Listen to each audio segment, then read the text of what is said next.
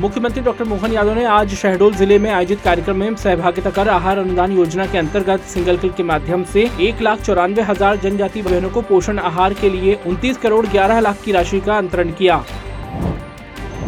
मुख्यमंत्री डॉक्टर मोहन यादव ने आज शहडोल ज़िले में आयोजित कार्यक्रम में सहभागिता कर 35 करोड़ चौरानवे लाख से अधिक की लागत के विभिन्न विकास कार्यों का लोकार्पण एवं भूमि पूजन कर क्षेत्रवासियों को अनेक सौगातें दी। मुख्यमंत्री डॉक्टर मोहन यादव ने आज शहडोल ज़िले में आयोजित कार्यक्रम में विभिन्न जन कल्याणकारी योजनाओं के हितग्राहियों को हित लाभ प्रदान कर शुभकामनाएँ दी। कार्यक्रम में सीएम डॉक्टर यादव ने कहा कि आदरणीय प्रधानमंत्री श्री नरेंद्र मोदी जी के जीवन का हर क्षण भारत की प्रगति, नागरिकों की भलाई और देश सेवा में समर्पित है। महिला, युवा, किसान और गरीब इन चार जातियों के विकास के लिए सरकार संकल्पित है।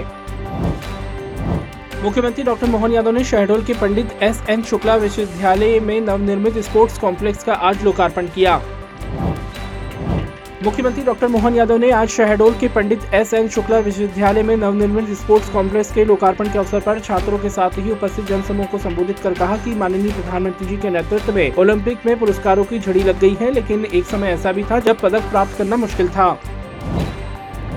कार्यक्रम में सीएम डॉक्टर यादव ने कहा कि अब सबसे तेज गति से विकास करने वाला कोई संभाग होगा तो वो शहडोल संभाग होगा और इसके लिए हम कोई कसर नहीं छोड़ेंगे। शहडोल में एक और महाविद्यालय प्रारंभ किया जाएगा। मुख्यमंत्री डॉक्टर मोहन यादव ने शहडोल में आयोजित जन आभार यात्रा में जनता का आभार जताया। जनसमूह ने मुख्यमंत्री जी का आत्मीय स्वागत व अभिनंदन किया।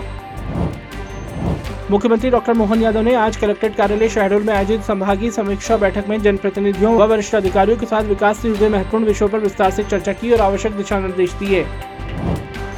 उप मुख्यमंत्री श्री राजेंद्र शुक्ल ने आज कलेक्ट्रेट सभागार में रीवा में आयोजित बैठक में नगर में चल रहे सीवर लाइन निर्माण, सड़क और सौंदर्यीकरण तथा अमृत टू के कार्यों की समीक्षा की एवं सीवर ट्रीटमेंट प्लांट का निर्माण तत्काल शुरू कराने हेतु संबंधित अधिकारियों एवं स्टाफ को दिशा निर्देश दिए।